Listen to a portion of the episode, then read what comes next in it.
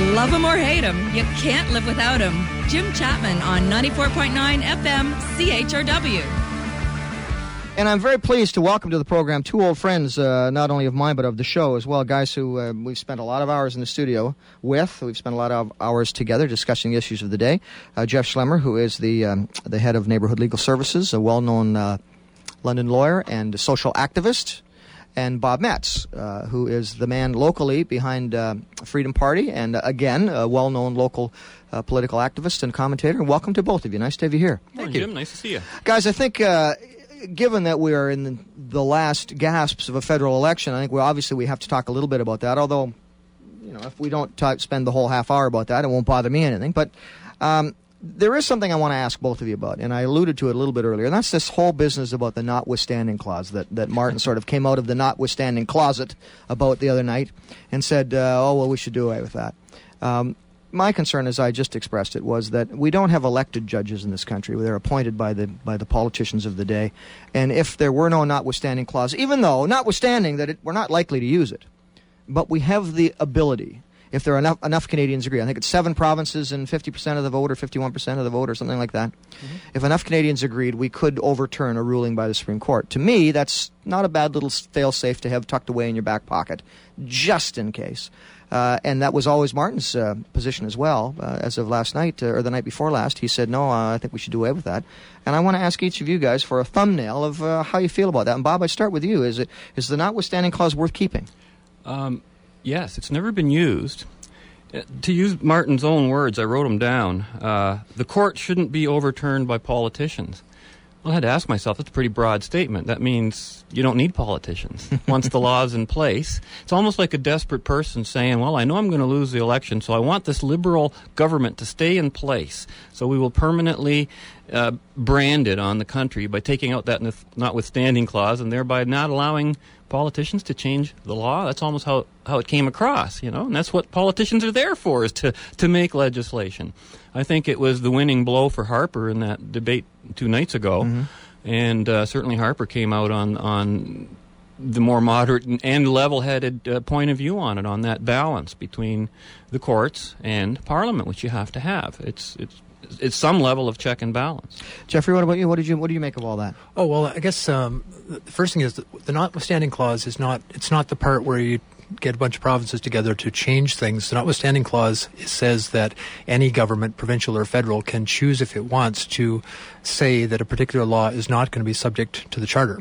But change, but you have to do that to move to a change of the charter, do you not? You have to no. invoke that clause. I thought you had to invoke that clause to no, no. to change of the charter. No, to change the charter just means you're changing the constitution, and changing the constitution is where you have to have a majority of the provinces and the federal government vote to say they want to change the constitution. But does that, that hasn't not, been done does, either? Does that not begin with invoking the notwithstanding clause? No, no. All the notwithstanding clause is is as I say, it's a section that says that if you've got a, a, a, law you want to bring in as a province or a federal government and you know that it's probably going to be contrary to the Constitution or the Charter of Rights, then you say, notwithstanding the Charter, we still want this law to be in place. And it, and it lasts for five years. And then if you want that to continue, you have to renew it for another five years. And this was essentially a political compromise that was arrived at when they brought the charter in, mm-hmm. because again, there was concern that uh, some of the provinces did not want a charter at all. So this was a compromise that, well, you guys can opt out of it if you want to. The only thing is that you have to renew your opting out every five years. But as far as amending the Constitution, that's something that, again, our Constitution says what it takes to do that, and they're always free to do that. And if they amend the Constitution, then the courts have nothing to say about it. The Constitution is just amended. So, so there's been proposal, for instance, in the states to introduce a constitutional amendment around same-sex marriage. Well, if they pass that constitutional amendment, the courts can't override that. They can't do anything about it.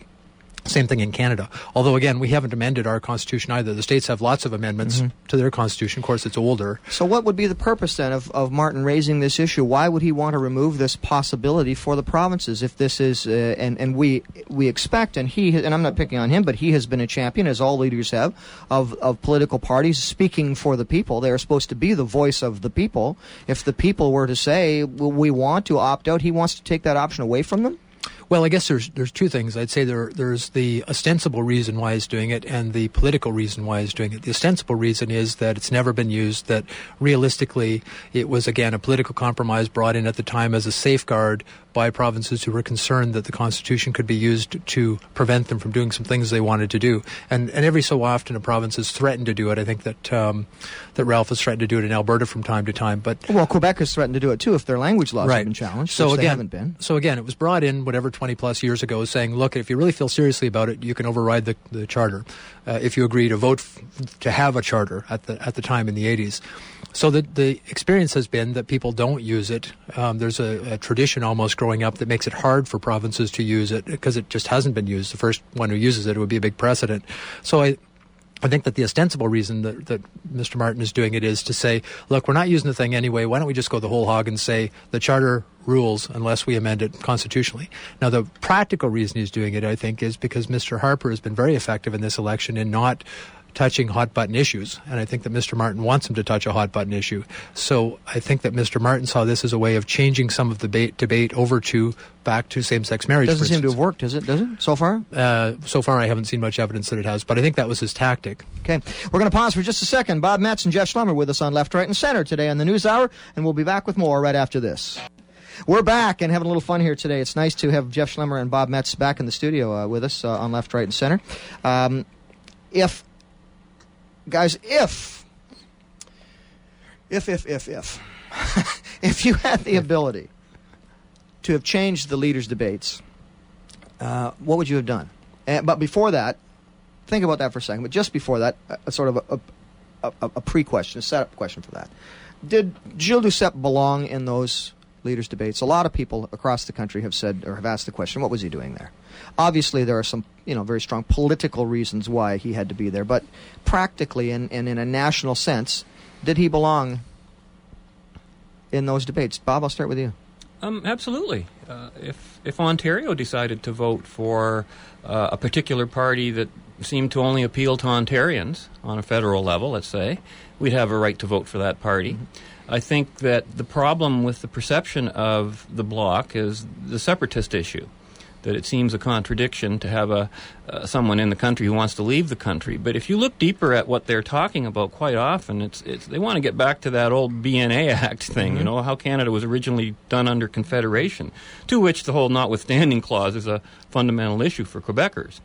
And um, so, so basically, I, I would say, yeah, he was there. He certainly offered, uh, I thought, a bit of humor to the de- debate. Certainly, the second one, uh, the expressions on his face when uh, Martin was in his panic mode were just amazing, and you could tell by both Harper and uh, Duceppe that when when Martin was just making it up on the spot by on the fly, that it was obvious, you know, that he was just just going. Jeff, what do you think? Did he belong there? Yes, I think it's it's a good thing to have him there. Partly because it, although he's dedicated to to separating from Canada, it's to me uh, speaks well for our our system of respect for the law that he's trying to do it within the law. You know that he's chosen to get elected, that uh, he's appearing. It sort of reminds me in a way of Louis Riel. Didn't he get elected at the time uh, as a member of Parliament? It's a long tradition of that kind of thing. But I think it's also useful for us to be reminded that there is a separatist movement, so it's not bad in that sense. But it, it makes me wonder, though, in a way, whether it's not appropriate to have the Green Party there. Well, that that was going to be my next question, and, and specifically about about the Green Party, as opposed to some of the other parties who would have liked to be there. Um, am I wrong in thinking that the Greens perhaps have a little a little different position in politics, given that their sort of sister parties in other countries have a great deal of prominence? Obviously, there's a lot of resonance around the world uh, in other democracies for the Green Party. And I, I suppose we could say that about any party. There are parallels to the other smaller parties in Canada.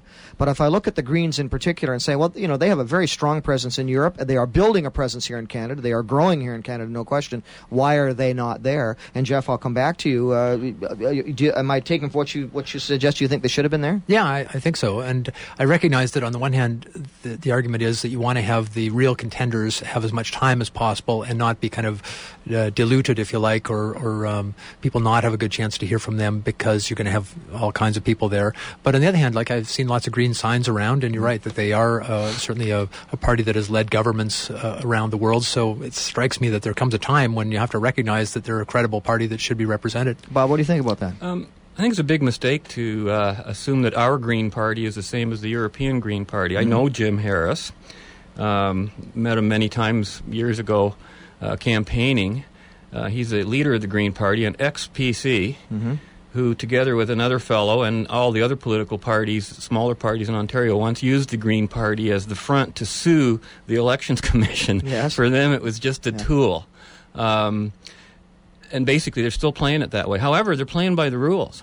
They got 50, or they got the, the, the almost a full slate of candidates um, on on the ballot last time. Yeah. I think that they have played by the rules. That the rules say that once you've established certain numbers and this and that, that you should be uh, included in debates. And I would see, I can't see why they wouldn't. I don't know how you guys feel about this, but I thought Steve Paikin did a did a bang up job on Monday night. That's a tough job, and traditionally those in my from my position as an interviewer or a moderator, traditionally they're pretty disappointing. The people who moderate those things, the ones I've seen in the last Uh, I, I agree years. wholeheartedly. I think Steve Paikin's one of the best uh, interviewers in the country. Yeah. I, I know from personal experience, and uh, I know he's interviewed um, Freedom Party leader Paul McKeever on on uh, Studio Two. Mm-hmm. And he asked tough questions. Yeah. and I'm glad he did. Yeah, I so thought I was- wondered, is he going to do the same thing with these guys? And he did. He, Yeah. he sort of asked a lot of things that were on my mind. He Yeah. didn't shy back. He said he was really nervous, by the way, Well. when he, but it didn't show. It, did, certainly didn't No. show. I thought he was a credit to the profession, and as I said, the best the best job I I've seen in there for for many. In fact, I can't remember anybody I I'm was more surprised. impressed That, with. yeah, a, a lot of people are saying that. yeah. Yeah, kind of a new generation.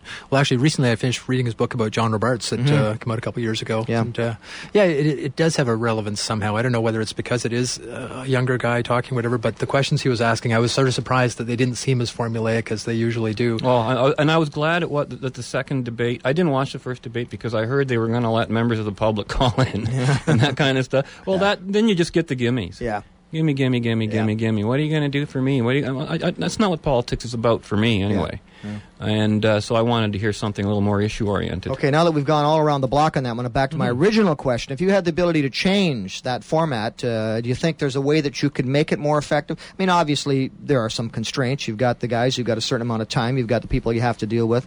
Could they have done much differently that would have made it any more useful to the voter? The debate format Yeah, itself, you yeah. mean? Um, actually, I thought that one with Paikin was the best one I've seen in memory. I think. Well, and you and know, you have to you have to uh, divide on the one hand the need to be uh, collegial and the need to be respectful and all that kind of stuff. On the other hand, part of the purpose of the debate is to try and find out, get behind the spin, find out what are these guys really about, what do they really think. As a lawyer, I would suggest the way we do it in court is through searing cross-examination. Probably you could, couldn't do that on national television with the prime minister, but you know I'm always somewhat frustrated by the answers that are given because they're usually not responsive to the question, and you can just see the spin, the spin, and round and round and round. So I don't know. In some respects, I really wonder how useful debates end up being. Like to me, Well, I- that's part of the use, though. Is if you see somebody spinning when he shouldn't be spinning, that, that looks negative on them, as it far does. as I'm concerned. It does, but then again, opinions seem to be divided on whether it's a good thing or not. I know my dad talks about how he, he doesn't like George Bush, and his friends love George Bush, and that they'll watch Condoleezza Rice give a speech, and uh, his friends will say, "Didn't she do a good job? She did, you know, she didn't get in any trouble." And my dad will say, "She did a horrible job. She spun every question, didn't give a straight answer to anything." Watching the same thing, Well, basically, because she didn't say what he wanted to hear. I think the, the only thing, the only change I would have made, because I thought it worked very well, is I would have hired George Barris to bring his gong. And, and, and when they started Chuck spinning, Barris, when, or Chuck Barris, yes. sorry, Mom. George Barris can bring his cars. Chuck Barris to bring his gong, and uh, when they started to spin too much, have somebody just ding, ding, ding. Thank you, thank you very much. Uh, we're going to spin out of here just for a moment or two. We're coming right back. It's the Jim Chapman News Hour on 94.9 CHRW. You're listening to the Jim Chapman News Hour, London's favorite source for the news that matters.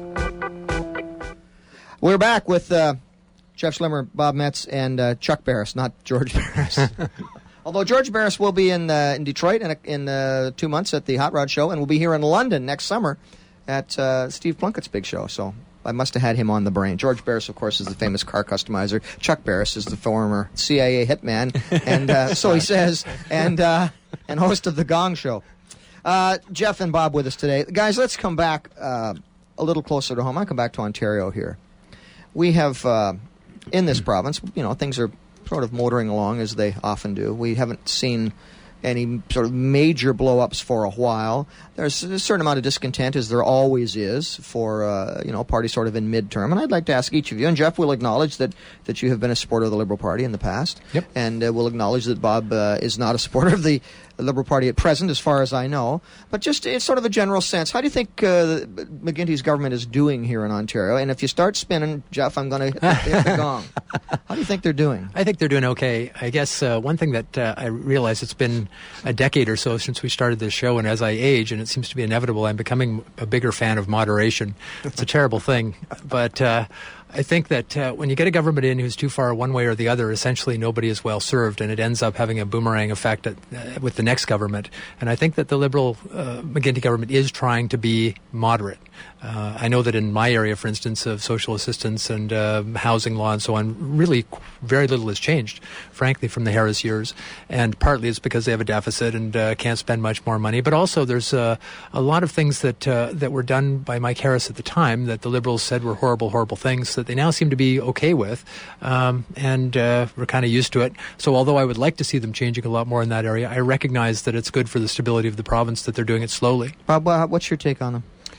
I see McGuinty exactly the same as John Tory. Both are advocates of what I would call irresponsible government, and they're making a big deal out of it right now. Mm-hmm. Um, this was addressed, incidentally, by Freedom Party leader Paul McKeever on the Financial Post on Friday mm-hmm. on, on, the page, and he called it gaposis, mm-hmm. where each level of government wants more money from the level of government above it right? And they can't operate without that.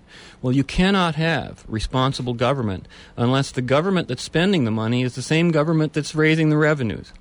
As long as you've got governments passing money back and forth between different levels, you won't have responsible government. You'll have increased spending, more taxes, no matter how hard anybody tries to stop you it. You got tremendous spillage when you do that, don't you? Well, incredible. Yeah. And duplication, mm-hmm. and you, you go on and on and on. And, and then absolutely no control at the local or individual level. So in that sense, where the money's going. In that so sense, you're not happy with it. Not not very at all. I'd like to see more of a stress on self-reliance, on and of course the disaster that's been perpetuated over the Ontario Hydro situation, uh, health care. They're still committed to universal health care, which means no health care. Well, I want to ask uh, about that too, because Don Copeman, who's been a guest on this program a couple of times, is the fellow in British Columbia who's opening the private clinic. Has opened them in British Columbia. An announcement yesterday, today, that one in fact is going to open here in London.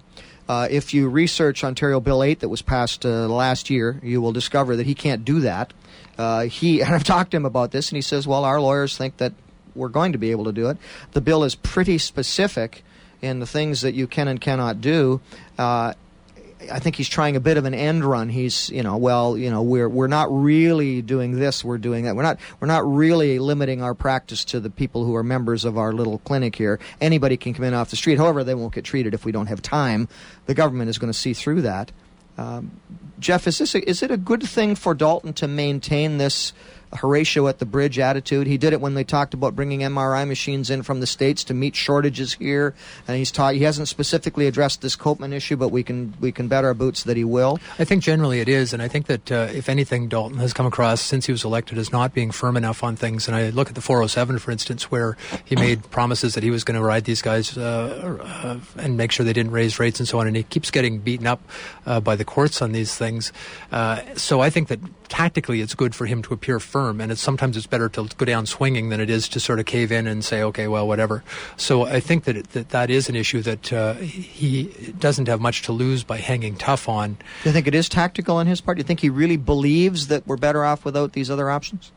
I don't know. I don't know that much about that that whole debate, but uh, again, I know that generally, that uh, well, Smitherman's a pretty combative guy, I guess, uh, the, the health minister. Oh yeah, and that uh, I, again, he's a worthy. Let me put it this way: he's a worthy successor to Tony Clement in, in, all the wrong ways. Well, that's another thing that, that strikes me about uh, Bob mentioning John Tory. It's surprising how little difference there is between the two parties right now, and there doesn't seem to be a broad appetite in Ontario to make substantial provincial change. Uh, Bob, when you, I mean, you, obviously your position is clear from what you just said about uh, about the health care, but do you think J- Jeff's uh, take on it might be right that this is more of a tactical uh, decision on McGuinty's part? Well, it's all political. When your health healthcare system's run by politics, don't expect it to be a rational healthcare system. But but whenever you hear a politician talking about healthcare, they're not talking about healthcare like you and I think a doctor in his office. Mm-hmm. You go, you, you, you get a treatment. Mm. They're talking about the system. Yes. This this holier than thou, holy grail system. And when they say we're going to lose doctors to the private healthcare system, that's an oxymoron. You don't lose them. They're right next door in mm-hmm. another building, you know. In fact, you retain them and you're going to attract more. Mm. Um, the whole debate between public and private is a complete boogeyman. It, it, it shouldn't be there. It's, it's a non-issue. If the purpose of government health care is to help those people who cannot afford health care, we wouldn't have the system we have today. Universal health care is not the answer to that issue. Universal health care is the nuclear weapon that will destroy the ability of even people with money to pay for their health care. That's how ridiculous Well, and that's is. where we are in the That's where we are now. Yes, you're prohibited from right. looking after and your that, health. that to me is an obscenity, and it's contrary to any any sort of human rights anywhere that that that a government can tell you you can't use your own money to go to a doctor who's willing to accept your money in exchange for a service. It's outrageous. I, I, I just can't believe I live in a jurisdiction that would even allow that kind of thinking. Well, there are It's two so- others- there are so two others. self-centered and selfish. you know, there are two other countries where you have that. Uh, Well, Korea, North Korea, yeah, and, Cuba. Cuba. So Yeah, you know, you know, we're, we're not alone in Canada. We're not alone here. You could you could go other places and have the same privileges. And just to say, I disagree with everything you said, but I don't know if we have time to get into it all. so- Well, we're going to pause for just a second, and we'll come back and see what Jeff had to say about that. Stay with us. I guess we won't. We're back already. That was quick, wasn't it? Okay, good. All right. I pushed the wrong button the last time. Jeffrey, take it away. Oh, just broadly speaking, it's uh, it reminds me of Winston Churchill's line about uh, democracy being the worst system there is, except all the others. That, uh, on the one hand, as I talked earlier about the fact that I think that moderation, as I get older, looks more and more attractive. There's always the states in the background, and I look at that and just But think, what? No, wait a minute. what's Now- the point? now- what's now- the benefit of that? Clang, clang, clang, clang, clang. There you go. Now you're spinning. The, the idea that our the alternative to us here in Canada to our healthcare is the American is the American system it deserves a clang. Well, that's time. why I said moderation because I'm aware that there are countries. Germany, I believe, is one, for instance, and I don't know that much about the healthcare debate, but to the You don't extent that I regard my followed it, opinion as moderate? right off I'm just saying, let's just help about the saying that our system is horrible help and it's not about helping everybody. But oh, Jeff, for God's isn't, sake, isn't give it, me but, strength. But isn't it isn't it immoderate to suggest that we, we have a system today that plainly is not functioning the way it needs to? We have uh, unconscionable wait time. Go talk to the docs who Yeah, are yeah. working in this system. Sure. It seems to me that if you want moderation, a mod- more moderate system would be one that protects everybody who's at risk and says to everybody else, "Do what you want." Wouldn't that? Isn't that a moderate way to do it? well, and again, I believe that's what happens in the United States, isn't it? No, not exactly. and why would you bring that up again? Well, because I believe clang, that's where clang. that's uh, isn't that a fairly big example next to us of very smart people saying here's an alternative way of doing it. We will have terrific, luxurious hospitals, and we will have terrible hospitals, and we will have no hospitals for lots of people. It's a free country. You choose the one Oh you no, want. but that's not It's that's like not what I just said. That is not at all what I just said. I said a system that protects and helps everybody who needs it. But I would- so that people who cannot afford it get first class health care. I would Well, argue that George Bush that? says that they have that Oh, system. George Bush, board George. Well, Smush. he's a fairly name brand guy in the world.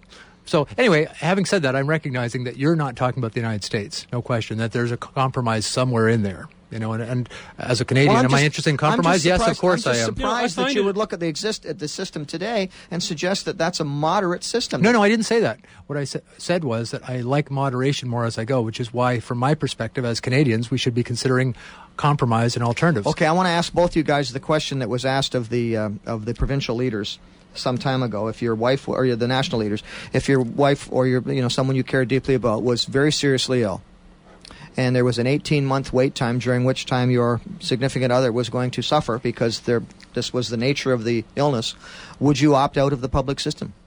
Well, that's a straw man argument again. Well, it's not. It's, It's the same as saying, "Would you like to stay in a luxury hotel?" No, it's like, it's well, if I have money, I would. It's a very real argument. okay. Would you do that? And am I on somebody on welfare, or am I? You're yourself. Myself? You're you. You're Jeff Schlemmer. But uh, my problem is that I care about other people than myself in this country. So You're to say, signif- to say that I should only look after myself and my family, it's like, well, okay, I'm a lawyer, I'm So fairly well off. you're actually so saying a you'd let your private child or system is going to serve to me better. else you don't there are all kinds of things in our society. Welfare, it doesn't help me because I'm a lawyer. You know, I, I don't need that. But do I think it's a good idea? Yeah, I think it's a good idea. So, what do you say to your significant individual in your life now that you've just said you're not going to do anything? You're going to make them wait in the public line. What do you say to that person when he says, "Daddy, it hurts"? Well, then again, if I'm a person on welfare, the you're alternative not is on welfare, I'm you're saying Jeff Schlemmer, you're lawyer. getting nothing. You're going to die. Too bad. Have a nice uh, No, no, no, rest of your life. now there's your well, that's the fallacy, though. there's It doesn't make man sense to say Jeff, you're on somebody who's in the upper middle class would they rather uh, be opt into a private system? Of course they would for their own personal interest. But is life life are only about our own personal interest. Well, that's interest? what I'm I asking would say it's you. not. I'm asking you. I'm not asking a group of middle class people. I'm Well, that's why you. I reject the premise. Well, Jeff, but I'm not going to say that what, what, what is best for relatively wealthy, professional white males in society is that what I should always want. That is not what I asked don't want that. That's not I'm what sorry. I asked you. I no, but asked you you asked what- if that would serve I me asked you best. Whether no, I asked you whether you thought it was the, the thing to do. No, Would you, you said do that? is that because I have some money and I have access to these things. Would I choose to have my child not be in pain because I could afford to do that? Yes. Would Well, you do that? Uh, uh, would you choose that? Would you make that choice? Would I choose it personally Yes. on a given day? Of Yes. course. On the other hand, would I like a system where only Well, white males not- get no, all the I service? ask you about what no, kind I would not like that like. system. I I, asked don't you whether think that would would be do good it. for our society as a whole. That Would you leads do to it, Bob? anarchy. Absolutely, no, no question. You know, uh, Jeff. if Jeff- I had a million Jeff- dollars, Jeff would I like better straw care? Of course. Dog, especially with the states here. He says Straw man. Straw man. So you- you're talking about um, whether you have a high class ho- hospital, middle class, low class. Well, the alternative isn't that everybody gets a high class. The alternative is everybody gets the low middle class. class. Okay, That's Which true. is where middle, middle class care. Okay, and that's where the we're rooms at aren't now. as fancy as they So, would be. It's true. You cannot elevate the poor by bringing down the rich. You cannot, you know, create get rid of poverty Well, by that's making the that's more the rich people sixty-four thousand dollar poor. question. I hear lots of rich people telling me, if you just trust us and let us have top of the line care, we'll do something for the poor too, and they'll be better off under our system than they are now. But and what- it's like, but- well, but there's lots of examples in but- history but where that has turned out not to be true. You're I don't hear any- presupposing that the rich people are going to make the decisions. I don't want them to make the decisions. I want the government to, and I may part from Bob in this. I want the government to make the decisions, but I want the government to look around the world and say, "Where's the system that works the very best for all the people?" Oh, true. And there are great models there. Sweden's one, Germany's one, France to a lesser Yep, extent is yep. one. Why that's can't we look at those models? And in those models, uh, the people who are at risk get top quality care, and the folks who, who don't need the government intervention to look after themselves are free to do so. Well, that's great. The problem Isn't is that again- moderate? Well, and that's why I started off saying that I am more interested in moderation as age. That's why I say, as Canadians, we should be interested in compromise and looking at best practices. All right, well, I absolutely agree with you, and that's not what's being done in healthcare today. I'm going to end, I'm going to take the advantage of being the host. to end it there. Thanks to Jeff Schlemmer and Bob Metz Thanks, for joining. It was a great pleasure to have you on again. Thanks to everybody for listening. If you enjoyed Left, Right, and Center, drop us a line and let us know. Will you do that? Uh, we will be back tomorrow at 11, good Lord willing, with the next edition of the Jim Chapman News Hour. We appreciate having you with us. And don't forget, you can get us on the archive, too. Go to jimchapman.ca and follow the bouncing ball. Thanks to Kyle Holder for flying the plane so well today and covering my tracks for me. As Jim's saying, please take care of each other, mind how you go, and God bless. Bye bye.